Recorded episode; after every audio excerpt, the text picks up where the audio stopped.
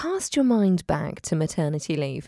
Perhaps you were freelancing in an office, or it could have even been before the moment that you launched your own business, or possibly you witnessed this happen to another woman.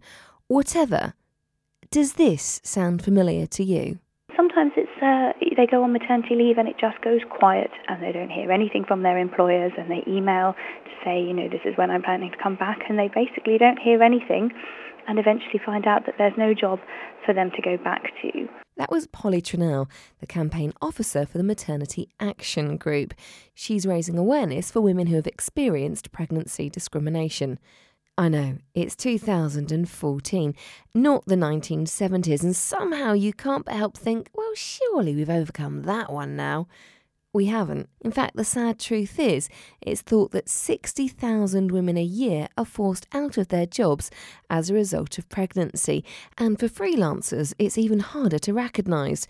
So at Freelance Bristol Mum, I felt it was time to find out more about pregnancy discrimination, how it affects women in the workplace, whether they're employed or self employed, and find out exactly what the Maternity Action Group can do one of the things that we we wanted is we wanted greater government recognition of it, and we were delighted when last year the government announced that they were going to put one million pounds worth of money into research into this issue, because the last um, analysis that we had of it was quite a while ago now, and since then we've had the global financial crisis, and we think that this has been an opportunity for many employers uh, to restructure, in quotes, as it were, their organisation and, force pregnant women out of their jobs.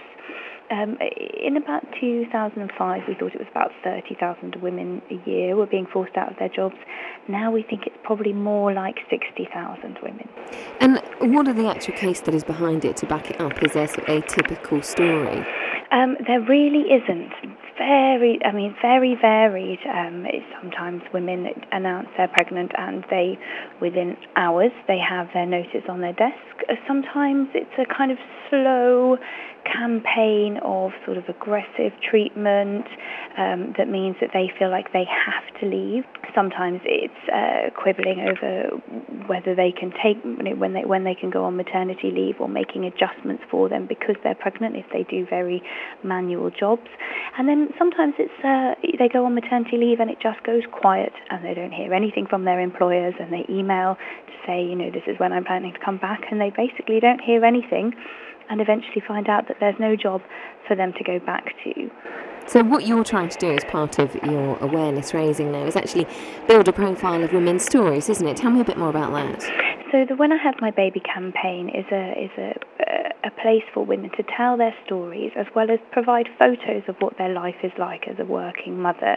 Um, and we've had a, a, quite a big take up because women do want to talk about this, uh, and we uh, we keep them anonymous because I think there's quite a lot of fear that women will be seen as troublemakers.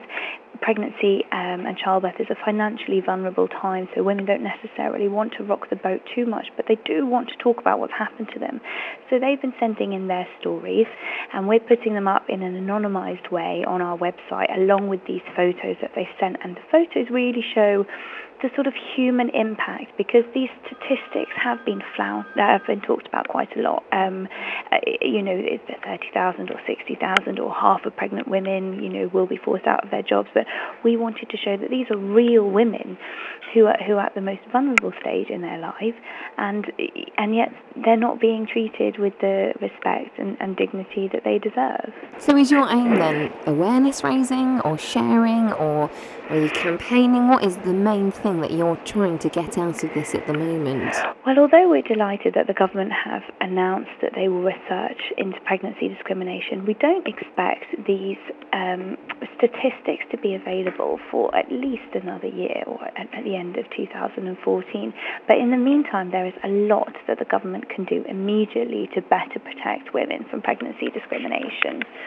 For example, if a woman experiences pregnancy discrimination and she wants to take it to tribunal, coalition government brought in a £1,200 fee that they have to pay in order to take this claim to court. Now, if you've just lost your job and you're about to have a baby, there are very few women who have that money available uh, in order to get justice. I mean, it's just outrageous. So this is what we're calling on the government, is that we believe that there are things that they can do now in order to better protect women. Is there ever too late? You felt you had experienced pregnancy discrimination. So if you had your baby in the last year and you've since left work, but you felt that at the time you were really pushed out, can something still be done?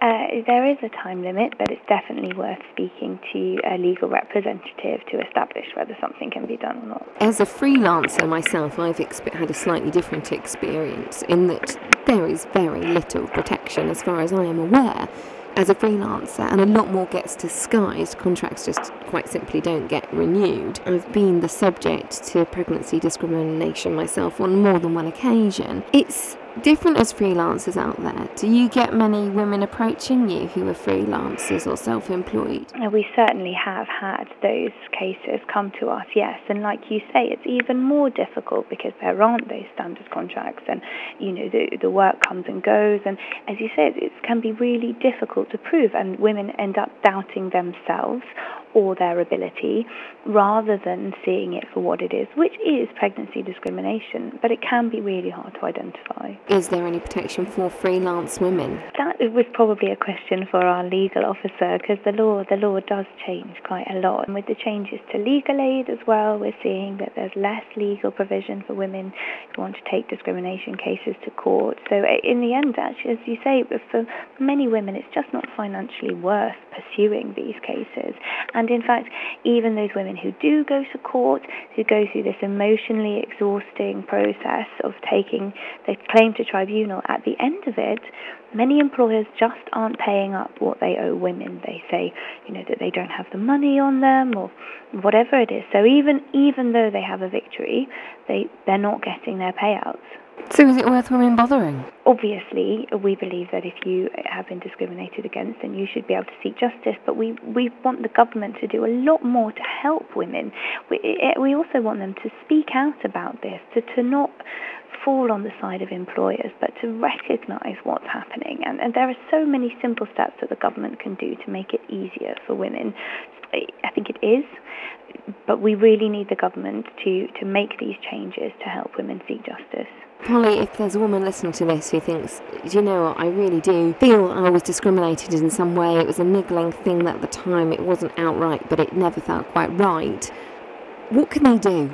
Well, they can give our helpline a call um, and uh, speak to our officers there, and, and they can advise on, on what happened, and they can establish whether that's discrimination or not. It's 0845 600 8533 and it's open on Wednesdays and Thursdays between 3 and 7 and on Fridays between 10 and 2. That was Polly Trinnell there speaking from the Maternity Action Group. And if you want to check out some of those stories, just log on to maternityaction.org.uk. And of course, you can always contact them and share your story anonymously there as well. I know it's a depressing story, but just think if we do all pull together, we can make a difference and hopefully for the next generation too.